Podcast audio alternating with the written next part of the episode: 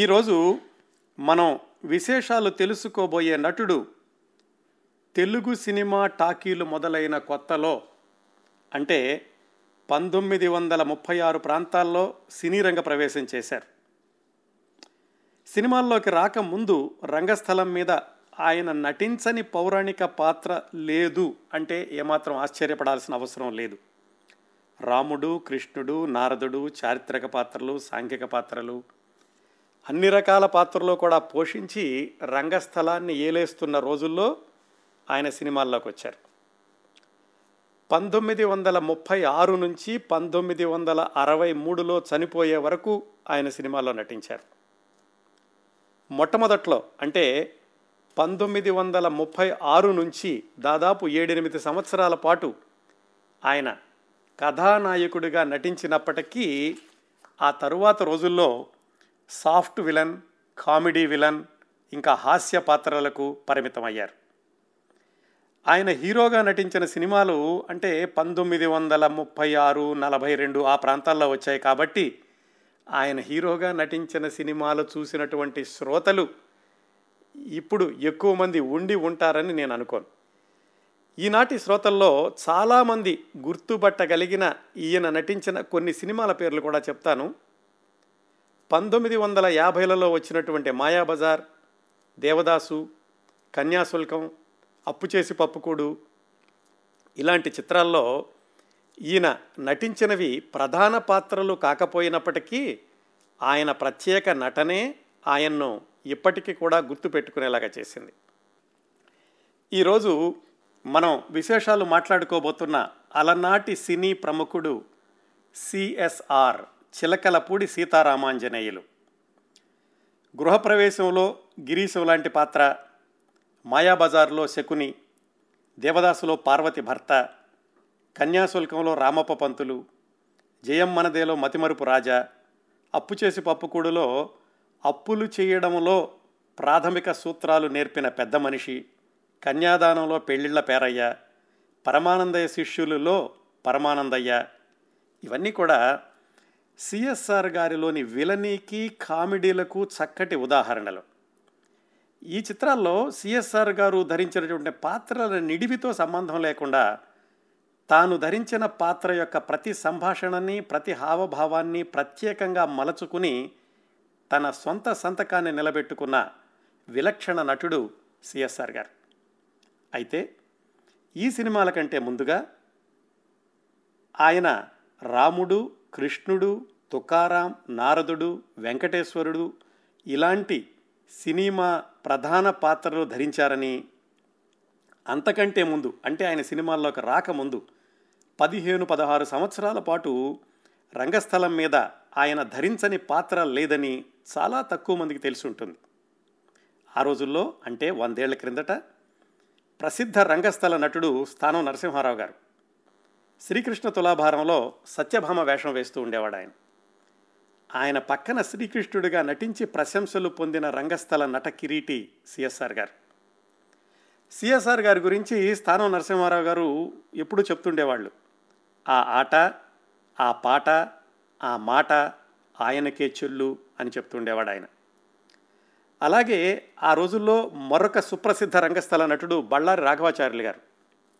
భక్త రామదాసు నాటకం అంటే కేవలం బళ్ళారి రాఘవ గారు మాత్రమే రామదాసు పాత్ర ధరించాలి అనుకుంటున్నటువంటి ఆ రోజుల్లో ఆయన సమక్షంలోనే రామదాసు పాత్ర ధరించి ఆయనతో సన్మానం చేయించుకున్న ప్రత్యేకత కూడా సిఎస్ఆర్ గారికి ఉంది. ఇవన్నీ కూడా ఆయన 20-25 సంవత్సరాల వయసులో, ఇంకా టాకీ సినిమాలు కూడా రాని రోజుల్లో నటుడుగా ఆయన సాధించిన విజయాలు. సిఎస్ఆర్ గారి జీవితాన్ని విహంగవీక్షణంలాగా ఒకసారి చూస్తే ఆయనకు ఊహ తెలిసిన బాల్యం నుంచి మరణించే 56 సంవత్సరాల వయసు వరకు నటలలోనే ఎదిగారు, నటలలోనే జీవించారు, నటిస్తూనే ఈ లోకాన్ని విడిచిపెట్టారు, నటననే జీవనోపాధిగా చేసుకున్నారు. చిన్నప్పుడు నాటక రంగం మీద, సినిమాల్లో నటించడం ప్రారంభమైన కొత్తలో సినిమా రంగంలో కూడా ఆయన అనేక అవరోధాలను ఎదుర్కొన్నారు. అయితే అలాంటి అవరోధాలు, ఆ సంఘటనల వివరాలు పూర్తిగా ఎక్కడా లభ్యం కావటం లేదు. కానీ 1952 డిసెంబర్ నెల కినిమా అనే పత్రికలో ఆయన నా తొలి సినిమా అనుభవం అని రాసినటువంటి ఒక వ్యాసంలో నుంచి ఒక పేరా చదువుతాను. ఇది ఎందుకంటే ఇన్ని సంవత్సరాలు నటించినటువంటి నటుడు తొలి రోజుల్లో ఎన్ని ఇబ్బందులు ఎదుర్కొన్నారు అనడానికి ఇది ఒక సంక్షిప్తమైనటువంటి ఆయన చెప్పిన వివరణ. ఆయన మాటల్లోనే చెప్పాలంటే, నేను చిన్నతనంలో చేసిన కొన్ని చేష్టల వల్ల, అంటే అవి నాకు మంచివే అయినా ఇతరులకు కష్టమైనందువల్ల ఇక సినిమాల్లోకి రానివ్వమని కొందరు బెదిరించారు, సినిమాలో నుంచి వెళ్ళిపోమ్మని బెదిరించారు. సినిమా వాళ్ళ తాత సొమ్ము అయినట్లు, దానికి వారే హక్కుదారైనట్లు. కానీ కథ అడ్డంగా తిరిగి ఇప్పటికీ, అంటే 1952 సంవత్సరానికి కథ అడ్డంగా తిరిగి ఇప్పటికీ 30 పిక్చర్లు దాకా, హీరో మొదలుకుని అడుక్కు తినేవాడి దాకా, అటు ముసలేమి, ముతకేమి, చిన్నేమి, దుర్మార్గుడేమి, అటు హాస్యమేమి, ఏదో ఒక వైవిధ్యం గల వేషం మీ దయ వల్ల వేసే అవకాశం కలుగుతోంది. నా పాత్రధారణలు మీ చేత ఎలా ఆదరింపబడుతున్నాయో మీకు తెలియనిది కాదు. నా తోటివారు పెద్ద నటులు వెనుకబడినప్పటికీ ఏదో మీ అందరి ఆదరాభిమానాల వల్ల మొండిగా ఇంకా సినిమా వేషాలు వేస్తూ లాక్కొస్తూనే ఉన్నాను. ఇది ఆయన 1952 రాసింది. ఇది రాసిన తర్వాత మరొక 12 సంవత్సరాల పాటు కూడా సినిమా రంగంలో విజయవంతంగా కొనసాగారు. 1963 అక్టోబర్లో మరణించారు సిఎస్ఆర్ గారు. యాదృచ్ఛికంగా సరిగ్గా నిన్న, అంటే అక్టోబర్ 8 సిఎస్ఆర్ గారి 55వ వర్ధంతి. సిఎస్ఆర్ చిలకలపూడి సీతారామాంజనేయులు గారి గురించి తెలుసుకోవడానికి మనం గుంటూరు జిల్లాలోని నరసరావుపేట వెళ్ళాలి. సిఎస్ఆర్ గారు 1907 జూలై 11 నరసరావుపేటలో జన్మించారు. వాళ్ళ నాన్నగారి పేరు లక్ష్మీ నరసింహమూర్తి గారు. ఆయన నరసరావుపేటలో ఆ రోజుల్లో రెవెన్యూ శాఖలో గుమస్తాగా పనిచేస్తూ ఉండేవాళ్ళు.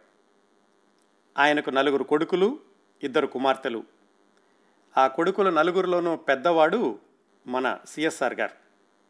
యాదృచ్ఛికంగా ఏమిటంటే, తర్వాత ఈయన తమ్ముళ్ళు 3 కూడా సినిమా రంగంలోనే స్థిరపడ్డారు, కాకపోతే తెర మీద కాదు, తెర వెనకాల.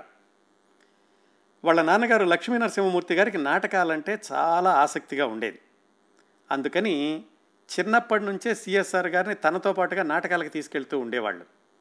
ఇంకోటి ఏమిటంటే, ఈయన ఇంకా మాటలు కూడా నేర్వడానికి ముందే ఈయన ఏడుపులో ఆయనకేదో స్వరం వినిపించింది, ఈయన కాళ్ళు అటు ఇటు కొట్టుకోవడం ఏదో తాళం కనిపించిందట, అందుకని మా అబ్బాయి చాలా గొప్ప నటుడు అవుతాడు అని ఈయనకి ఇంకా ఊహ రాకముందే వాళ్ళ నాన్నగారు స్థిరపడి ఆ అభిప్రాయంతో ఈ కుర్రవాడిని ఎప్పుడు నాటకాలకు తీసుకెళ్తూ ఉండేవాళ్ళు. వాళ్ళ నాన్నగారి యొక్క ఆ కళాపిపాస గురించి చెబుతూ ఆయన ఆ రోజుల్లో రాసినటువంటి ఒక వ్యాసంలో ఇలా చెప్పారు. మా నాన్న గాయకుడు, నాటక కళాపిపాసి, తన లలిత కళారాధన అనే తేనె తీసి నా నాలుకకు రాసి లొట్టలు వేయిస్తూ నాటక రంగస్థల మీద నటుడిగా పాదం పెట్టేట్టు చేసి అడుగడుగుకు ప్రోత్సాహమిస్తూ ముందుకు దూకేట్లు చేశారు మా నాన్న అని. ఇంకా ఈ చిన్నపిల్లడు సరిగ్గా నాటకాలు చూసేటప్పుడు నిద్రపోతాడేమోనని చెప్పి అప్పుడప్పుడు ముక్కులో ముక్కుపొడి వేస్తూ ఉండేవాడట ఆయన. తర్వాత ఆయనకు అదే అలవాటుగా మారిందనుకోండి, అంత జాగ్రత్తగా అబ్బాయికి నాటకాలు చూపిస్తూ ఉండేవాడు వాళ్ళ నాన్నగారు. ఈ నాటకాలు చూపిస్తూ, ఈ కుర్రవాడు నాటకాలు చూస్తూ పెరుగుతున్న రోజుల్లో ఆయనకి 5వ క్లాస్ వచ్చేసరికి, అంటే 9-10 సంవత్సరాలు వచ్చేసరికి వాళ్ళ నాన్నగారు లక్ష్మీ నరసింహమూర్తి గారికి అద్దంకి అనే ఊరు బదిలీ అయింది. అక్కడికి వెళ్ళారు సిఎస్ఆర్ గారు. చిన్నప్పటి నుంచి కూడా ఏమిటంటే, ఆయనకి ఎక్కడా నేర్చుకోకపోయినా కానీ స్వరయుక్తంగా పద్యాలు చదవడం అనేది అలవాటైంది. వాళ్ళ నాన్నగారు కూడా నేర్పుతూ ఉండేవాళ్ళు, ఆయన కూడా నాటకాలంటే చాలా ఆసక్తి కాబట్టి. అందుకని ఈయన స్కూల్లో ఎప్పుడు వెళ్ళినా కానీ ఆయన స్కూల్ మాస్టర్ల దగ్గర నుంచి హెడ్ మాస్టర్ వరకు, సహాధ్యాయుల వరకు అందరూ కూడా ఈయన పక్కన చేరి పద్యాలు పాడమని అడుగుతూ పద్యాలు పాడించుకుంటూ ఉండేవాళ్ళు. అది దాదాపుగా ఆయన హై స్కూల్ పూర్తయ్యే వరకు కూడా అలాగే గడిచింది. ఆయన ఈ అద్దంకిలోనే హై స్కూల్లో కూడా చేరారు. 6వ తరగతిలో ఉండగా వాళ్ళ హెడ్ మాస్టర్ ఒక ఆయన, టీవీ సుబ్బారావు గారని, ఆయన వీడు పాటలు బాగా పాడుతున్నాడు, పద్యాలు బాగా పాడుతున్నాడు, వీడితో ఒక నాటకం వేయిద్దాం అనుకున్నారు. ఆ నాటకం కూడా దేనికి, ఆ స్కూళ్ళ ఇన్స్పెక్టర్లు ఎవరో ఒక ఆయన వస్తున్నాడు. స్కూళ్ళ ఇన్స్పెక్టర్ వచ్చినప్పుడు ఆ స్కూల్లో ఉన్నటువంటి విద్యార్థుల ప్రతిభా పాఠవాలు ప్రదర్శించాలి కాబట్టి ఈ సిఎస్ఆర్ గారితో ఒక నాటకం వేయిద్దామని పిలిచారు. కాకపోతే ఆయన వేయిద్దామనుకున్న నాటకం మర్చెంట్ ఆఫ్ వెనిస్ అని ఇంగ్లీష్ నాటకం. ఈయనకేమో ఇంగ్లీష్ సరిగ్గా రాదు. వాళ్ళ మాస్టర్తో చెప్పారు, మాస్టరు నాకు ఇంగ్లీషే అసలు అస్తూపిస్తుగా వస్తుంది, మరి దీంట్లో నేను నాటకం ఎలా వేస్తానండి అంటే, నేను నేర్పుతానరా నీకేం పర్వాలేదని ఆ మర్చెంట్ ఆఫ్ వెనిస్లో షైలాక్ అనే పాత్ర ద్వారా సిఎస్ఆర్ గారిని నటుడిగా పరిచయం చేశారు. ఆయన 6వ తరగతి చదువుతూ ఉండగానే వాళ్ళ హెడ్ మాస్టరు టీవీ సుబ్బారావు గారు. అది ఆయన మొట్టమొదటి నాటకం, చిన్నో చిత్తకో ఆ స్కూల్లో వేసింది. సరే, ఈయన ఇలాగా స్కూల్లో బాగా పద్యాలు పాడుతున్నాడు, 10 మందికి తెలిసాడు. అలా జరుగుతూ ఉండగా వాళ్ళ నాన్నగారికి ఒంగోలుకు ట్రాన్స్ఫర్ అయ్యింది. ముందు నరసరావుపేట, తర్వాత అద్దంకి, ఇప్పుడు ఒంగోలు. ఒంగోలులోనే ఆయన ఎక్కువ రోజులు ఉన్నారు. ఆ తర్వాత నాటకాల్లో నటించి నాటకాల్లో పేరు తెచ్చుకుని దాదాపు సినిమాల్లోకి వెళ్లే వరకు కూడా ఆయన ఒంగోలులోనే ఉన్నట్లున్నారు. ఒంగోలుకు ట్రాన్స్ఫర్ అయ్యాక ఏమైందంటే, అది 1919వ సంవత్సరం, అంటే దాదాపుగా ఆయనకి 12 సంవత్సరాలు. ఒంగోలులో నాటక రంగం ఆ రోజు చాలా కళావంతంగా ఉండేది. ఆ రోజుల్లో ఒక కళాపీఠంలాగా భావిస్తూ ఉండేవారు ఒంగోలుని కూడా. ఆ ఊళ్ళో 3 నాటక సమాజాలు ఉండేవి. హిందూ నాటక సమాజం, కృష్ణ విలాస సభ, శృంగార విలాస సభ అని. విలాస సభ అంటే నాటక సమాజం అనే అర్థం, అప్పట్లో ఆ పేరు పెడుతూ ఉండేవాళ్ళు. వీటన్నిటిలో కూడా పెద్ద పెద్ద నటులు, చాలా అనుభవజ్ఞులు పనిచేస్తూ ఉండేవాళ్ళు. సరే, వాళ్ళకి ఎప్పుడో బొబ్బిలి యుద్ధం నాటకంలో ఒక చిన్న పాత్రకి కాస్త పద్యాలు పాడే అతను అవసరం అయ్యి ఎక్కడున్నాడా అని వెతికి హిందూ నాటక సమాజం వాళ్ళు ఇదిగో ఈ హై స్కూల్లో ఉన్నటువంటి చిలకలపూడి సీతారామాంజనేయులు సిఎస్ఆర్ని పట్టుకెళ్ళారు. అప్పట్లో అందరూ కూడా అంజీ అని పిలుస్తూ ఉండేవాళ్ళు. తీసుకెళ్ళి బొబ్బిలి యుద్ధంలో మొట్టమొదటిసారిగా బుచ్చన్న అనేటటువంటి పాత్ర ఇచ్చారు. ఆ పాత్ర ఎంత ఉండేదంటే, ఒక పెద్ద ఖడ్గం పట్టుకోవాలి. ఆయన పట్టుకున్నంత ఖడ్గం అంత ఎత్తు కూడా ఉండేవాడు కాదు. ఆ వయసులోనే స్టేజీ మీద మహామహులతో కలిసి నాటకం వేయడం ప్రారంభించారు ఒంగోలులో ఆ హిందూ నాటక సమాజంతో. ఆయన్ని అలా నాటకాల్లోకి తీసుకెళ్లినటువంటి చాలా సీనియర్ నటులు ఎవరంటే వరద రాధాకృష్ణయ్య గారు, దేనుకుంట సుబ్బారావు గారు, బీరం రాఘవయ్య గారు, నీలవరాజు వెంకటశేషయ్య, ఇలాంటి వాళ్ళందరూను. సరే, అక్కడ నాటకాలు అలా వేయిస్తూ ఉన్నారు. ఈయన హై స్కూల్ చదువు అంతా కూడా ఏదో వానకాలం చదువులాగా నడుస్తోంది. కాకపోతే పెద్దవాళ్ళ పక్కన ఈయన చిన్నపిల్లడు కాబట్టి సెకండ్ హ్యాండ్ ట్రీట్మెంట్ ఇస్తూ ఉండేవాళ్ళట. ఎలాగంటే, పెద్దవాళ్ళందరూ ఏమో మంచి మేకప్ వేసుకుని, కళ్ళకి కాటుకాది పెట్టుకుని, ఈ చిన్నపిల్లడికి కళ్ళకి కాటుక పెట్టాలంటే తెల్ల కాగితాలు కాల్చి ఆ నుసిని నీళ్ళల్లో తడిపి అది పెట్టుకునేవాళ్ళట. అలా పెట్టుకునేసరికి పాపం చిన్నపిల్లడిగా ఉన్నటువంటి సిఎస్ఆర్కి కళ్ళు మండడం, ఒకసారి కళ్ళు మండి ఇంకా ఆయన స్టేజ్ మీదకి రాబోయేసరికి ఎవరో వెనకాల నుంచి స్టేజ్ మీదకి తోసేయడం, అందరూ కూడా ఈ మసక్కళ్ళ అంజిగాడు వచ్చాడు ఆయన అరవడం, దాంతో నా కళ్ళ వెంబటి 2 కన్నీటి బొట్లు కూడా కారాయి అని రాసుకున్నారు. ఇదేమిటంటే, ఆయనకి నాటకాల్లో వేషాలైతే వచ్చినాయి కానీ అందరూ సీనియర్స్ అవ్వడం వలన ఆయనకి చిన్న చిన్న వేషాలు ఇస్తూ ఉండేవాళ్ళు. ఎలాగంటే, హరిశ్చంద్రుడిలో సత్యకీర్తి, రాయబారంలో సహదేవుడు, ఇలాంటి చిన్న చిన్న వేషాలు.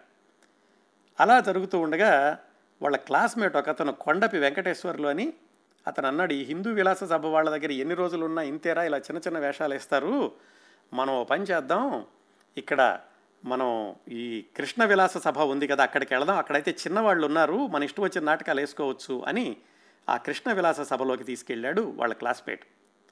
అక్కడ వాళ్ళందరూ కలిసి రామదాసు అనే నాటకం వేద్దాం అనుకున్నారు. కాకపోతే అక్కడ సీనియర్ నటులు లేరు కాబట్టి వాళ్ళకి పెద్దగా డబ్బులు ఉండడం కానీ ఈ హంగామా హడావిడి లేదు.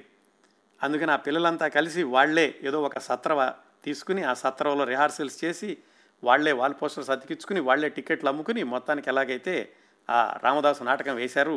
ఆయనకి ఇంకా 13-14 సంవత్సరాల వయసు ఉండగా ఆయన నాటక పిచ్చి ఎంతగా కొనసాగిందంటే, హై స్కూల్ చదువుతో పాటుగా ఎస్ఎస్ఎల్సి పరీక్షలు రాసేటప్పుడు ఒకవైపు క్లాసు పుస్తకాలు, రెండో వైపు నాటకం పోర్షను పక్కన పెట్టుకుని చదువుతూ చిట్ట చివరి పరీక్ష ముందు రోజు రాత్రి కూడా నాటకం వేసి ఆ మర్నాడు పొద్దున్నే పరీక్ష రాశారు. పరీక్షలో పాస్ అయ్యారనుకోండి. ఇలా ఆయన ఒంగోలులో నటనలో ఎదుగుతూ ఉన్న రోజుల్లో, ఆ రోజుల్లో ఏమిటంటే, తెనాలిలో ఎక్కువ నాటకాలు వేస్తే కనుక వాళ్ళకి ఎక్కువ పేరు. ఏ ఊళ్ళో ఎంత వేసినా కానీ తెనాలిలో నాటకం వేసి పేరు తెచ్చుకున్నాడు అంటే ఆ నటుడికి ఒక ప్రత్యేకత ఉండేది. పైగా అంతవరకు కూడా ఈ సిఎస్ఆర్ అంజీ అనేటటువంటి పిల్లడు ఇంకా ఒంగోలులోనే ఉన్నాడు. ఒక ఆయన ఇతడితోటి రాధాకృష్ణ అనే నాటకం వేయించడానికని తెనాలి తీసుకెళ్లారు. ఆ తెనాల్లో నాటకాల పోటీలో మామూలు ప్రదర్శన ఏదో జరుగుతోంది. దాంట్లో ఈయన కృష్ణుడి నాటకం వేశారు. ఆ తీసుకెళ్లిన ఆయన పేరు యనమదల శేషయ్య గారు. అక్కడ పెద్ద పెద్ద వాళ్ళందరూ కూడా ఈ నాటకాన్ని చూశారు. పిల్లల మరి సుందరరామయ్య, మల్లాది గోవింద శాస్త్రి, స్థానం నరసింహారావు గారు, వీళ్ళందరూ చూడడమే కాకుండా గోవిందరాజులు సుబ్బారావు గారు తెనాల్లో ఉండేవాళ్ళు. ఆయన ఈ కుర్రవాడు కృష్ణుడి నటన గురించి దాదాపుగా 1 గంట సేపు స్టేజీ మీద ఉపన్యాసం ఇచ్చారు. ఇదంతా కూడా ఆయనకి 17 సంవత్సరాల వయసులో. అప్పుడు ఈ కుర్రవాడిని స్థానం నరసింహారావు గారు చూశారు. స్థానం నరసింహారావు గారు శ్రీకృష్ణ తులాభారం ఇలాంటి నాటకాలు వేస్తున్నారు అప్పుడు స్టేజి మీద. అప్పుడు ఈ కుర్రవాడిని అడిగారు, నా దగ్గరికి వచ్చి నాటకాలు వేస్తావా అని. సరే, ఆ రోజుల్లో స్థానం నరసింహారావు గారు పక్కన నాటకం వేయడానికి ఎవరు పడితే వాళ్ళు ఉత్సాహం చూపిస్తూ ఉండేవాళ్ళు. సిఎస్ఆర్ గారు కూడా సరే అలాగే అన్నారు.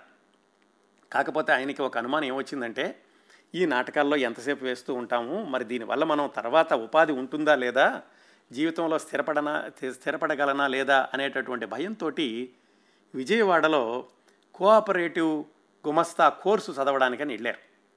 అక్కడేమైంది, ఆ కోఆపరేటివ్ ట్రైనింగ్ సెంటర్లో కూడా అక్కడ ఉన్నటువంటి ముద్దు కృష్ణనాయుడు గారిని, ఆ సెంటర్ సూపరింటెండెంట్, ఆయన సిఎస్ఆర్ తోటి ఒక నాటకం వేయించారు.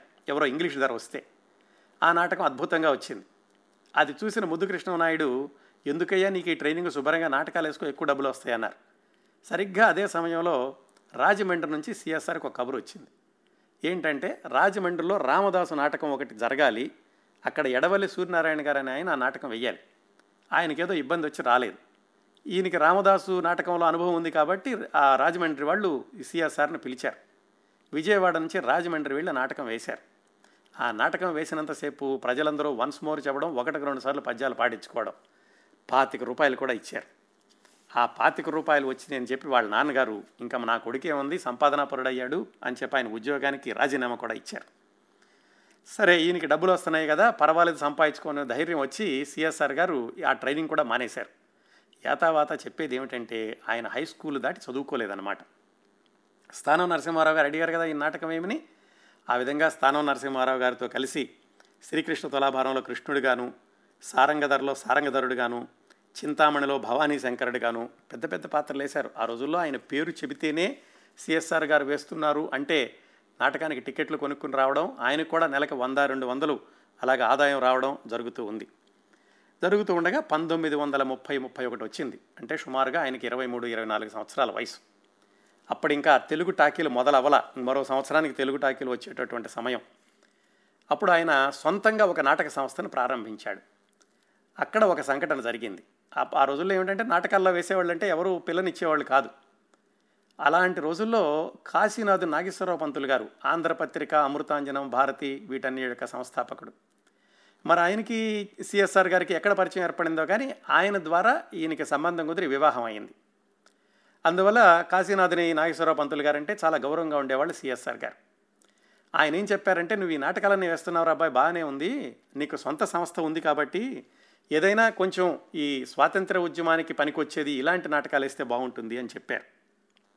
దాంతో సిఎస్ఆర్ గారు తాండ్రయ్య సుబ్రహ్మణ్యం గారిని ఆయనతోటి పతిత పావన అనే ఒక నాటకం రాయించి, అలాగే బాలసరస్వతి అనే ఆవిడతోటి భక్త తుకారం అనే నాటకం రాయించి, అవి కొంచెం ఏమిటంటే అస్పృశ్యత నివారణ, దేశభక్తి ఇలాంటి వాటిని ప్రోత్సహించేలాగా ఉంటాయి. ఆ నాటకాలు ఆడడం ప్రారంభించారు.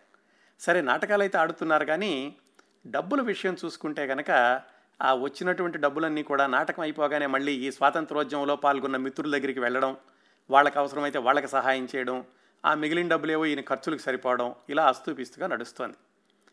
1932 వచ్చేసరికి తెలుగు టాకీలు మొదలైనవి. 33-34 సంవత్సరంలోనే సిఎస్ఆర్ గారి దగ్గర కబురు వచ్చింది, సినిమాల్లో వేషాలు ఎద్దుగాని రా అని. ఆ పిలిచిన ఆయన ఏం చెప్పారంటే, నెలకి 25 రూపాయల చొప్పున నీకు ఇస్తాను, కాకపోతే మా సినిమా 10 రోజుల్లో అయిపోతుంది, అందుకని నీకు 8 రూపాయలు ఇస్తాను, సినిమాల్లోకి రా అన్నారు. ఆ సినిమా భక్త రామదాస్. నిజానికి దానిలో వెళ్ళి ఉండాల్సింది మన సిఎస్ఆర్ గారు. కాకపోతే ఆయన ఏమిటంటే, నెలకి నాకు 300 వస్తున్నాయి స్టేజ్ మీద, 8 రూపాయలకి దీనికి వెళ్ళాలా అని ఒకటి. రెండోది ఏమిటంటే, ఆ రోజుల్లో సినిమాల్లోకి వెళ్ళిన వాళ్ళు చేసేటటువంటి మేకప్ అది కూడా ఆయనకు నచ్చలేదు. పైగా సినిమాల్లోకి వెళ్ళి ఫెయిల్ అయితే కనుక మళ్ళీ నాటకాల్లో అవకాశాలు వస్తాయో రావో, ఇవన్నీ ఆలోచించుకుని ఆయన సినిమాల్లోకి వెళ్ళడానికి నిర్ణయించుకోలేదు. ఆ విధంగా ఆయనకి వచ్చినటువంటి మొట్టమొదటి అవకాశం జారిపోయింది. ఆ భక్త రామదాసు సినిమాలో ఆరణ్య సత్యనారాయణని ఆయన వేశారు. ఇది మన సిఎస్ఆర్ గారు వేయాల్సినటువంటి పాత్ర. కాకపోతే ఏదో ఒక లక్ష్యం, ఒక గమ్యం, ఒక చోట ఎక్కడో కనుక వెళ్ళాలని ఉంటే అక్కడికే వెళ్తారని ఆ సంవత్సరంలో పోయింది. కానీ 1935లో ఆయనకి మరొక అవకాశం వచ్చింది, నిజంగా సినిమాల్లో నిలదొక్కునేటటువంటి వేషం దొరకడానికి. ఆ సినిమా పేరు ద్రౌపది వస్త్రాపహరణం. అది ఎలా వచ్చిందంటే, సిఎస్ఆర్ గారికి ఆయన ఒకసారి ఏదో పని మీద తెనాలి వెళ్ళారు. టీవీ శాస్త్రి గారిని ఆయన దగ్గర పని నుండి వెళ్ళారు. వాళ్ళ ఇంటికి కురుకూరు సుబ్బారావు అని విజయవాడ నుంచి ఒక ఆయన వచ్చి ఉన్నారు. ఆ కురుకూరు సుబ్బారావు గారు దగ్గర స్టేజి నాటకాల హక్కులన్నీ కూడా ఉన్నాయి. వాళ్ళకేదో చిన్న వ్యాపారం ఉండేది విజయవాడలో. ఆ స్టేజి నాటకాల హక్కులన్నీ ఆయన దగ్గర ఉన్నాయి కాబట్టి ఎవరైనా స్టేజ్ నాటకం వేయాలంటే ఆయన దగ్గరికి వెళ్ళి పర్మిషన్ తీసుకోవాలి. అందువల్ల సిఎస్ఆర్ గారు కూడా కొంచెం పరిచయం ఉంది. సిఎస్ఆర్ గారిని చూసి ఆ కురుకూరు సుబ్బారావు గారు, నేను ఒక సినిమా తీద్దాం అనుకుంటున్నాను మా మిత్రుడితో కలిసి, నువ్వు దాంట్లో శ్రీకృష్ణుడి వేషం వేస్తావా అని అడిగారు. ఆ సినిమానే ద్రౌపది వస్త్రాపహరణం. దానికి దర్శకుడు హెచ్ఎం రెడ్డి గారు పర్యవేక్షకుడిగా ఉండేవాడు. అయితే అవన్నీ మాట్లాడుకుంటున్నారు వాళ్ళు మద్రాసులోను. హెచ్ఎం రెడ్డి గారు అప్పటికే కె రఘురామయ్య గారిని శ్రీకృష్ణుడిగా వేయిద్దాం అనుకున్నారు. కానీ ఆయన పర్సనాలిటీ అది ఆయనకి సరిపోక నచ్చక మరెవరినైనా వెతుకుదాము అనుకున్న రోజుల్లో ఈ కురుకూరు సుబ్బారావు గారికి సిఎస్ఆర్ గారు తెనాల్లో కనపడ్డారు. ఈయనకి వెళ్ళడం ఇష్టం లేదు. కాకపోతే ఏమైందంటే, సరే రెండో అవకాశం వచ్చింది, నాటకాల్లో కూడా డబ్బులు ఎక్కువ మిగలటం లేదు, సరే చూద్దాం, ఒక అవకాశం తీసుకుంటే ఏం పోయిందిలే అని అలాగే వేస్తానని చెప్పారు. మరొక కారణం ఏంటంటే, ఒకవేళ కాదంటే కనుక ఆయన నాటకాల హక్కులు ఎక్కడివ్వరో అనేటటువంటి ఇంకొక భయం. దాంతో ఆయన ఇష్టం ఉండి లేకుండా ఆ ద్రౌపది వస్త్రాపహరణలో శ్రీకృష్ణుడి పాత్రకు ఒప్పుకున్నారు సిఎస్ఆర్ గారు. అయితే పారితోషికం ఎంత అడిగారు? సాధారణంగా ఆ రోజుల్లో 500-600 ఇస్తున్నారు, సినిమా నెల రోజుల్లో 2 నెలలు నడిచినంతసేపు. అయితే సిఎస్ఆర్ గారు ఏమన్నారంటే, ఒకవేళ సినిమాల్లోకి వెళ్ళొచ్చాక మళ్ళీ నాటకాల్లో అవకాశాలు రావేమో, సరే ఏం పోయింది ఒక మాట అడుగుదాంలే అనుకుని 5,000 కావాలి అని అడిగారు. ఆ రోజుల్లో ₹500 ఎకరం పొలం వచ్చేది, అంటే 10 ఎకరాల పొలం. దాదాపుగా ఏమైంది, సినిమా ఒకవేళ సరిగా ఆడకపోయినా కానీ 10 ఎకరాల పొలం కొనుక్కుని వ్యవసాయం చేసుకోవచ్చులే అన్నట్టుగా ఆయన 5,000 అని అడిగారు. అడిగితే ఆయన మరో మాట లేకుండా వెంటనే ఒప్పేసుకున్నాడు ఆ కురుకూరు సుబ్బారావు గారు. దానికి ఒక కారణం కూడా అది చెప్తాను. అందుకని సరే, అరే అడగగానే ఒప్పుకున్నాడు ఈయన అని, సరే ఎన్ని రోజులు ఉంటుంది అని అడిగారు. 10 రోజులు ఉంటుందన్నారు. ఆయనకు ఆశ్చర్యం వేసింది. 10 రోజుల్లో నువ్వు నాకు 5,000 అలాగే ఇస్తావు అని లోపల అనుకుని, మరి ద్రౌపది వస్త్రాపహరణంలో శ్రీకృష్ణుడి పాత్ర ఎక్కువగా ఉండదు కదండి అన్నారు. ఏం పర్లేదయ్యా, శ్రీకృష్ణుడి పాత్ర రబ్బర్ లాంటిది, ఎంత కావాలంటే అంత సాగదీసుకోవచ్చు అని చెప్పారు కురుకూరు సుబ్బారావు గారు. అని చెప్పి ఆయన ఇంకో మాట కూడా చెప్పాడు, ఓ పని చెయ్యి, నీకు ఎలాగో నాటకాల్లో చాలా అనుభవం ఉంది కాబట్టి నీకు తెలిసిన వాళ్ళతోటి ద్రౌపది వస్త్రాపహరణంలో శ్రీకృష్ణుడికి అదనంగా ఉండేటటువంటి సన్నివేశాలను నువ్వు రాయించుకుని తెచ్చుకో, పద్యాలతో పాటుగా వాటి సినిమాల్లో పెడదాం అన్నారు. సరే చూద్దాం, 5,000 ఇస్తానంటున్నాడు కదా ఈయన అని చెప్పేసి సిఎస్ఆర్ గారు ఆయన అదనపు పాత్ర రాయించుకోవడానికని పొన్నూరు వెళ్ళారు. ఆ పొన్నూరులో చింతలపూడి శేషగిరిరావు అని ఒక పండితుడు ఉన్నాడు. ఆయన దగ్గర కూర్చుని ఈ ద్రౌపది వస్త్రాపహరణంలో అదనంగా పద్యాలు, శ్రీకృష్ణుడికి ఎలాంటి సీన్లు ఉంటే బాగుంటాయని అవి రాయించుకున్నారు. ఇంతకీ సిఎస్ఆర్ గారు అడిగిందల్లా ఒప్పుకోవడానికి కారణం ఏమిటంటే, ఇక్కడ వీళ్ళు ద్రౌపది వస్త్రాపహరణం సినిమా తీస్తుంటే దీని బ్యానర్ పేరు సరస్వతి టాకీస్. లక్ష్మీ ఫిలిమ్స్ అని వాళ్ళు ద్రౌపది మానసరక్షణం అనేటటువంటి సినిమా తీస్తున్నారు. నిజానికి వాళ్లే ముందు మొదలుపెట్టారు, తర్వాత వీళ్ళు మొదలుపెట్టారు. మొత్తానికి పోటాపోటీగా ఈ 2 సినిమాల నిర్మాణ సన్నాహాలు జరుగుతున్నాయి. అందుకని చెప్పి కూడా కురుకూరు సుబ్బారావు గారు సిఎస్ఆర్ గారిని ఎలాగైనా సరే తీసుకుని ఈ సినిమా తొందరగా ప్రారంభించాలనే ఉద్దేశంతో సిఎస్ఆర్ గారిని అడిగారు. ఆయన ఒప్పుకున్నారు. సరే అలాగా ఈయన శ్రీకృష్ణుడి పాత్రకి ఎక్కువ రాయించారు. మొత్తానికి ఆ సినిమా యొక్క షూటింగ్కి వెళ్ళేటటువంటి రోజు దగ్గర పడింది. ఈ ద్రౌపది వస్త్రాపహరణం అంతానేమో కొల్హాపూర్లో జరిగింది. దానికి పోటీగా వచ్చినటువంటి ద్రౌపది మానసరక్షణత కూడా బొంబాయిలో జరిగింది. ఈ కొల్హాపూర్ వెళ్ళినప్పుడు కూడా ఏం చెప్పారు ఈయనకి, దాదాపుగా నీకు 4 రోజుల్లో అయిపోతుంది నీ పాత్ర అని చెప్పారు. ఆ సినిమా ఒప్పుకున్నటువంటి హెచ్ఎం రెడ్డి గారు, దర్శకత్వం చేస్తానని హెచ్ఎం రెడ్డి గారు కూడా ఏమిటంటే ఆ నిర్మాతలకు చెప్పారు, నేను 50,000 అవజేసేస్తాను, 4 రోజుల్లో అయిపోతుంది అని. సిఎస్ఆర్ గారికి అనుమానంగానే ఉంది, హెచ్ఎం రెడ్డి గారు ఇంత తొందరగా అవజేస్తారా అని. మొత్తానికి అవన్నీ పక్కన పెట్టి ఈయన అదనంగా రాయించుకున్నటువంటి ఆ పాటలు, ఆ సంభాషణలు అవన్నీ తీసుకుని కొల్హాపూర్ వెళ్ళారు. వెళ్ళేటప్పుడు ఆయనతో పాటుగా గోంగూర పచ్చడి, ఆవకాయ జాడీలు అన్నీ తీసుకుని వెళ్ళారు. ఎన్ని రోజులు ఉంటానో ఏమోనని. వాళ్ళైతే 4 రోజులు అన్నారు, కానీ ఆయనకు నమ్మకం లేదు. ఆ వెళ్ళేసరికి కొల్హాపూర్లో చలి బాగా ఎక్కువగా ఉండేది. మొత్తానికి ఎలాగైతే వాటన్నింటినీ తట్టుకుంటూ ఒక లాడ్జ్లో ఉన్నారు. అక్కడ గూడవల్లి రామబ్రహ్మం గారు ఆ సినిమా యొక్క నిర్మాణ నిర్వహణ అంతా చూస్తూ ఉండేవాళ్ళు. ఆయన తంగిరాల హనుమంతరావు అని ఒక ఆయన్ని పెట్టారు, క్లర్క్ను పెట్టి రోజు పొద్దున్నే 7 గంటలకల్లా షూటింగ్కి రావాలి, ఎవరికైనా ఆలస్యం అయితే కనుక వాళ్ళకి ఇచ్చే పారితోషికంలో కోత పెడతాను అని చెప్పి అటెండెన్స్ వేసుకునేవాళ్ళు రోజు పొద్దున్నే. మరి సిఎస్ఆర్ గారేమో ఆయన లేచి వెళ్ళేసరికి 8-8:30 రోజు. ఆ విధంగా ఆయనకు రావాల్సిన పారితోషికంలో చాలా వరకు కోత పడింది. మరి చివరికి 5 ఒప్పుకున్న 5,000లో ఎంత ఇచ్చారో లేదో తెలియదు, కానీ ఈ విధంగా అటెండెన్స్ వల్ల నాకు చాలా పోయింది అని ఆయన మొట్టమొదటి సినిమా అనుభవాల్లో చెప్పుకున్నారు. సరే, మొత్తానికి 4-5 రోజులు అయ్యాక ఆయన శ్రీకృష్ణుడిగా వేషం వేసేటటువంటి రోజు వచ్చింది. సెట్లోకి వెళ్ళారు. సెట్ మీద అందరూ సూట్లు బూట్లు వేసుకున్నారు. అదంతా ఆంగ్లేయుల కాలం కదా. ఈయనకంతా వాళ్ళని చూసేసరికి ఇదేమిటి, మా నాటక రంగం వేరే విధంగా ఉండేది, ఇక్కడ వేరే విధంగా ఉంది అనుకున్నారు. సరే, కెమెరా దగ్గర శ్రీకృష్ణుడి వేషం వేసుకుని కెమెరా ముందుకు వెళ్ళారు. వెళ్ళేసరికి ఈయన కెమెరా అలా తిరుగుతూ ఉంటుంది, నా దోమని నేను నాటకంలాగా వేసేసుకుంటూ వెళ్ళొచ్చేమో అనుకున్నారు. కానీ హెచ్ఎం రెడ్డి గారు ఒక్కొక్క భావమే చెబుతూ ఇది ఇలా ఉండాలి, ఇది అటు తిరగాలి, ఇది ఇటు తిరగాలి అని కొంచెం కొంచెం ముక్కలు ముక్కలుగా తీస్తుండేసరికి ఆయనకి కొత్తగా అనిపించింది. సరే, అది అలవాటు పడ్డారు. కాకపోతే మొట్టమొదటి రోజు ఆయన షూటింగ్ దాదాపుగా ఇవాళ తెల్లవారుజామున వెళితే రేపు తెల్లవారుజాము వరకు కూడా జరిగింది. దాదాపుగా 24 గంటల పైగా మొట్టమొదటి రోజు షూటింగ్ జరిగింది. ఆ విధంగా మొత్తానికి ఎలాగైతే ఆ సినిమా వాతావరణానికి అలవాటు పడి శ్రీకృష్ణుడిగా ఆయన మొట్టమొదటిసారిగా సినీ రంగ ప్రవేశం చేశారు ద్రౌపది వస్త్రాపహరణంతో. ఇంకా ఏం జరిగిందంటే ఆయనకి ఈ మధ్య మధ్యలో చిన్న చిన్న షాట్స్ తీసేటప్పుడు క్లోజప్స్ తీశారు. ఆ తర్వాత రషెస్ తీసి చూపించినప్పుడు ఆ క్లోజప్ చూసుకుంటే ఆయన మొహం అంతా ఉబ్బినట్టుగా అనిపించిందట. హెచ్ఎం రెడ్డి గారితో ఇదేంటి సార్, నాకు ఇలా దగ్గరగా తీశారు, నన్ను దూరంగా తీయాలంటే, లేదురా బాబు ఈ క్లోజప్ అంటారు దీన్ని, అందరూ కూడా ఇది కావాలనుకుంటారు, నువ్వు వద్దంటావేంటి, ఇలా చూపిస్తేనే తెర మీద నీ మొహం పెద్దగా కనపడుతుంది, దూరంగా చూపిస్తే నువ్వు ఎక్కడ ఉంటావు అని ఆయనకి సర్ది చెప్పి మొత్తానికి ఆ క్లోజప్లు కూడా వేశారు. ఇంకోసారి ఏమైంది, శిశుపాలుడు శ్రీకృష్ణుడు సన్నివేశం ఏదో ఉంది, దాంట్లో పద్యాలు పాడాలి. అప్పట్లో నేపథ్య సంగీతం ఉండేది కాదు, సెట్ మీద పాడేయడమే. సంగీత దర్శకుడు ఆ దూరంగా కూర్చుని ఆయన వాయిద్యాలు వాయిస్తూ ఇది అది కలిపి దాన్ని పాట చేసేస్తారు. అలా శిశుపాలుడేమో చాలా ఆవేశంగా పాడుతున్నాడు, శ్రీకృష్ణుడి వేషంలో ఉన్న సిఎస్ఆర్ గారు నెమ్మదిగా పాడుతున్నారు. ఆ సంగీత దర్శకుడు తెలుగువాడు కాదు. ఆయన ఎంతసేపు ఇలా కాదు, నువ్వు కూడా ఆవేశంగా పాడాలి అంటుండేవాడట. ఆయనకి ఎలా నచ్చ చెప్పాలో ఆయనకి తెలియలేదు. మధ్యలో కవి గారిని పిలిచి, కాదండి శ్రీకృష్ణుడు సౌమ్యంగా ఉంటాడు, శిశుపాలుడు ఎంత కోపంగా ఉన్నా కానీ అని చెప్పి మొత్తానికి ఎలాగైతే ఓకే చేయించారు. ఈ విధంగా రకరకాల అనుభవాలతోటి ఆ ద్రౌపది వస్త్రాపహరణ సినిమా పూర్తయి ఫిబ్రవరి 29 1936న విడుదలయ్యింది. అది విడుదలవ్వడమే అత్యద్భుతంగా ఆడింది, చక్కటి పేరు తెచ్చుకుంది. ఈయనకి సిఎస్ఆర్ గారికి మంచి పేరు వచ్చింది శ్రీకృష్ణుడిగాను. సినిమా కూడా ఘన విజయం సాధించింది, విజయవంతమైన సినిమా. దాంతో పోటీగా వచ్చిన సినిమా తర్వాత 20 రోజులకు విడుదలై అది పరాజయం పాలైంది. నిజానికి ఇంత అద్భుతమైనటువంటి సినిమాలో నటిస్తే కనుక, అంటే నటించారు కాబట్టి ఆయన తరువాత వెనక్కి తిరిగి చూసుకోకుండా అవకాశాలు వచ్చి ఉండాల్సింది. కానీ ఏమైందో ఏమో వివరాలైతే తెలియదు, కానీ ఈ సినిమా అవగానే ఆయనకు అవకాశాలు రాలేదు. దాంతో ఆయన మళ్ళీ వెనక్కి ఊరు వచ్చేశారు. వచ్చేశాక అప్పుడు తమిళనాడు నుంచి కొంతమంది వచ్చారు ఆయన దగ్గరికి. వాళ్ళెవరు, భక్త తుకారాం అని తమిళంలో ఒక సినిమా తీద్దామని ప్రారంభించారు. అయితే వాళ్ళకి ఏమనిపించిందంటే ఈ తుకారాం తెలుగు వాళ్ళకు కూడా తెలుసు కాబట్టి తెలుగులో కూడా తీద్దాము, రెండు ఒకేసారి తీద్దామని వాళ్ళు ఆ తమిళనాడు వాళ్ళు తుకారాం పాత్రకి ఎవరు పనికొస్తారని, రంగస్థలం మీద అప్పటికే నటించి ఉన్నటువంటి సిఎస్ఆర్ గారు పనికొస్తారని వెతుక్కుంటూ ఆయన వచ్చి ఆ తుకారాం సినిమాలోకి రెండోసారిగా వేషం ఇచ్చారు.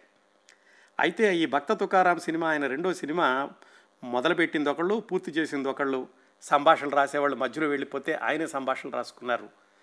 ఇంత కంగాళిగా జరిగినటువంటి భక్త తుకారాం సిఎస్ఆర్ గారి రెండవ చిత్రంగా, మొదటి సినిమా విడుదలైన దాదాపు 2 సంవత్సరాలకు విడుదలైంది 1938లో. దానివల్ల పెద్దగా ఆయనకేమీ ఉపయోగపడింది లేదు, ఆయన పెద్ద పేరు రాలేదు, డబ్బులు కూడా అంతగా వచ్చినట్లేవు. వాళ్ళ అమ్మగారు చనిపోతే మధ్యలో ఆయనకి ఇంటికి రావడానికి డబ్బులు కూడా ఇవ్వలేదట నిర్మాతలు వాళ్ళను. అన్ని కష్టాలతోటి పూర్తయినటువంటి తుకారాం ఆయనకి ఏమాత్రం పేరు తీసుకురాలేదు. అయితే ఆ తర్వాత సంవత్సరానికి సిఎస్ఆర్ గారి మూడో సినిమా వెంకటేశ్వర మహత్యం అను బాలాజీ అనేటటువంటి సినిమా వచ్చింది. అది పి పుల్లయ్య గారు దర్శకత్వం వహించింది. అందులో వెంకటేశ్వరుడిగా విష్ణువుగా వేశారు సిఎస్ఆర్ గారు. కరెక్ట్గా రికార్డుల ప్రకారం చెప్పుకోవాలంటే తెలుగువారి వెండితెర వెంకటేశ్వరుడు మొట్టమొదటిసారిగా ఆ పాత్ర నటించింది సిఎస్ఆర్ గారు. 1939 ఫిబ్రవరి 14న విడుదలైంది. అది అత్యద్భుతమైనటువంటి విజయం సాధించింది, మామూలు విజయం కాదు. అప్పుడు సినిమా థియేటర్ల దగ్గరే హుండీ పెట్టి దేవుడి విగ్రహం పెట్టేసరికి అక్కడికి వచ్చి అక్కడే తలనీలాలు అర్పించుకోవడం, అక్కడే హుండీ పెడితే దానిలో మొక్కులు చెల్లించుకోవడం, ప్రతి థియేటర్ కూడా ఒక తిరుపతిలాగా అయిపోయిందట ఆ వెంకటేశ్వర మహత్యం సినిమా. అంత పేరు వచ్చింది సిఎస్ఆర్ గారికి ఆ సినిమాతోటి. ఆ పేరు వెంటనే కొద్ది రోజులకే వచ్చినటువంటి జయప్రద అనే సినిమాతోటి కొట్టుకుపోయింది. ఆ జయప్రద అనేది కూడా పౌరాణిక చిత్రమే. ఆ విధంగా మొట్టమొదట్లో విజయవంతమైన సినిమాలు వచ్చినప్పటికీ కూడా ఎగుడు దిగుడుగా సాగుతూ వచ్చింది ఆయన యొక్క సినీ జీవితం. ఆ తర్వాత 1941లో చూడామణి అని సాంఘిక చిత్రం వచ్చింది. ఆయన నటించినటువంటి మొట్టమొదటి సాంఘిక చిత్రం ఈ చూడామణి. దానిలో కూడా అది సినిమా నిర్మించింది శాండో అని, ఆయన రాజా శాండో అని, ఆయన కూడా నటుడే. అయితే ఆ సినిమా సగం అయ్యాక ఆయన దగ్గర డబ్బులు లేవు. దాంతో సిఎస్ఆర్ గారు ప్రతిష్టాత్మకంగా తీసుకుని ఆయన 10 మంది దగ్గరికి వెళ్ళి వేషాలు అడిగి ఆ డబ్బులతోటి తెచ్చి మిత్రుడికి సహాయం చేసి మొత్తానికి ఆ చూడామణి సినిమా పూర్తి చేయించారు. అది అద్భుతంగా ఆడింది. అక్కడి నుంచి కాస్త నిలదొక్కున్నారు సిఎస్ఆర్ గారు. అంటే 1936లో సినిమాలోకి వెళితే దాదాపు 5 సంవత్సరాల వరకు కష్టాలు పడుతూనే ఉన్నారు. అంటే పడడం లేవడం పడడం లేవడం అలాగా. ఈ చూడామణి తర్వాత ఆయన కన్నాంబ గారితో కలిసి వాళ్ళ సొంత ప్రొడక్షన్ తల్లి ప్రేమ అని దానిలో నటించారు హీరోగా. ఇవన్నీ హీరోగా నటించినవే. ఆ తర్వాత 4-5 చిత్రాలు వరుసనే హీరోగా నటిస్తూ వెళ్ళారు. తల్లి ప్రేమ, ఆ తర్వాత సుమతి, పాదుకా పట్టాభిషేకం, ఇలాంటి వాటిల్లో వీటన్నిటిలో కూడా ఆయన నటించడమే కాకుండా పద్యాలు పాటలు కూడా ఆయనే పాడుతూ ఉండేవాళ్ళు. ఆ రోజుల్లో ఇంకా నేపథ్య గానం ఎక్కువగా లేదు కాబట్టి. ఆ విధంగా 1945 వచ్చింది. అప్పటికి ఆయన సినిమాల్లోకి వచ్చి 9 సంవత్సరాలైంది. ఒక 25-30 సినిమాల్లో వేశారు, హీరోగా వేశారు. తర్వాత ఇంకా హీరోగా కొత్త వాళ్ళందరూ వచ్చేశారు. నాగయ్య గారు, నాగేశ్వరరావు గారు కూడా అప్పుడే వస్తున్నారు. ఆ రోజుల్లో ఆయనకి మాయాలోకం అనే సినిమాలో ప్రధాన పాత్ర ధరించమని అడిగారు గూడవల్లి రామబ్రహ్మం గారు. కాకపోతే ఎన్ని రోజులు నేను హీరోగా ఉంటాను ఆయనకు అనుమానం వచ్చి ఎలాగైనా పందా మార్చుకుందామని ఆయన హీరో కాకుండా నాకు వేరే వేషం ఇవ్వండి అని అడిగారు. చాలా ఆశ్చర్యం, చాలామంది హీరో వేషం ఇస్తారంటే వద్దాను. మొత్తానికి గూడవల్లి రామబ్రహ్మం గారు సరే రా అబ్బాయి అలాగే ఇస్తాను, హీరో దొరకపోతే మాత్రం నిన్నే హీరో చేస్తానన్నారు. మొత్తానికి ఆ సినిమాలో అక్కినే నాగేశ్వరరావు గారు ప్రధాన పాత్రగా రావడం, సిఎస్ఆర్ గారు పక్క పాత్రలోకి వచ్చి హాస్యనటుడిగా రావడం జరిగింది. అక్కడి నుంచి ప్రారంభించి ఆయన ఇంకా ఈ హాస్య పాత్రలకి, కామెడీ పాత్రలకి, ఇలాంటి వాటికి మళ్ళారు. ఆ వరుసలో వచ్చిందే పరమానంద శిష్యులని 1950లో కస్తూరి శివరావు గారు నిర్మించి దర్శకత్వం వహించినటువంటి చిత్రం. దాంట్లో పరమానందయ్యగా నటించారు. ఇంకా 1950లో మనం చూసాం కదా అప్పు చేసి పప్పుకూడు, అలాగే దేవదాసు, మాయాబజారు, ఇలాంటి వాటన్నిటిలో కూడా ఆయన అటు కామెడీ కానీ, లేకుంటే విలనీ కానీ, సాఫ్ట్ విలనీ కానీ, కామెడీ విలనీ కానీ, ఇలాంటి పాత్రలన్నీ వేసుకుంటూ మొత్తానికి 1963 వరకు ఎక్కడా కూడా విరామం లేకుండా ఆయన సినీ కెరీర్ కొనసాగింది. విచిత్రం ఏమిటంటే మొట్టమొదట్లో కృష్ణుడు, నారదుడు, ఇలాగ భీష్ముడు, ఇలాంటి ప్రధానమైనటువంటి పాత్రలు వేసిన వాళ్ళు ఇలాంటి చిన్న చిన్న పాత్రలకు రావడం చాలా అరుదు. అలాంటిది సిఎస్ఆర్ గారు అలాంటి వాటికి వచ్చి కూడా వాటిలో నిలదొక్కుని కూడా తన ప్రత్యేకతను నిలబెట్టుకున్నారు. చాలా కలుపుగోలుగా ఉండేవాళ్ళు, అందరితోటి చాలా నిరాడంబరంగా ఉండేవాళ్ళు, స్నేహపాత్రుడు, అందరితో స్నేహంగా ఉండేవాళ్ళు. ఆయన నటుడిగా వెలుగొందుతున్న రోజుల్లో సొంత కారు ఉండేది. ఆ కారు వేసుకుని పొద్దున్నే పాండీ బజార్ వచ్చి అక్కడ నారాయణ కేఫ్ అని ఉండేది. ఆ చెట్టు కింద నిలబడితే అందరూ ఆయన చుట్టూతో చేరేవాళ్ళట. ఆయన షూటింగ్ లేని రోజుల్లో అది ఆయన కాలక్షేపం. ఆ మధ్యలో దర్శకత్వం చేద్దామని ప్రారంభించారు శివగంగ, రిక్షావాలా అనే 2 సినిమాలు. శివగంగ అనే సినిమా సగం వరకు జరిగి మధ్యలో ఆగిపోయింది. ఆ రిక్షావాలా అనేది కొత్త వాళ్ళతో తీద్దామన్నారు, అది కూడా ముందుకు వెళ్ళలేదు. ఆయన సినిమాల్లో ఉండగానే తమ్ముళ్ళను కూడా సినిమాల్లోకి తీసుకెళ్లారు. వాళ్ళందరూ కూడా తెర వెనకాల వివిధ విభాగాల్లో స్థిరపడ్డారు. సి నాగేశ్వరరావు గారని ఆయన కేవీ రెడ్డి గారికి, బిఎన్ రెడ్డి గారికి దర్శకత్వ శాఖలో సహాయకుడిగా పనిచేశారు. ఇంకో తమ్ముడు వెంకటరత్నం గారని ఆయన భరణీ సంస్థలో ప్రొడక్షన్లో పనిచేస్తుండేవాళ్ళు. ఇంకో తమ్ముడు ప్రకాశ్రావు గారు వాహిని స్టూడియోలో పనిచేస్తూ ఉండేవాళ్ళు. ఇలాగా ఆయన చిట్ట చివరిలో, అంటే ఆయన 63లో మరణించడానికి 2 సంవత్సరాల ముందు ఇచ్చినటువంటి ఇంటర్వ్యూలో చెప్పుకున్నారు, ఏదో విధంగా సినిమా రంగమే మా అందరికీ కూడా ఉపాధి కల్పిస్తోంది అని. సిఎస్ఆర్ గారికి 4 అమ్మాయిలు, 1 అబ్బాయి. ఆ అబ్బాయి పేరు నటరాజు.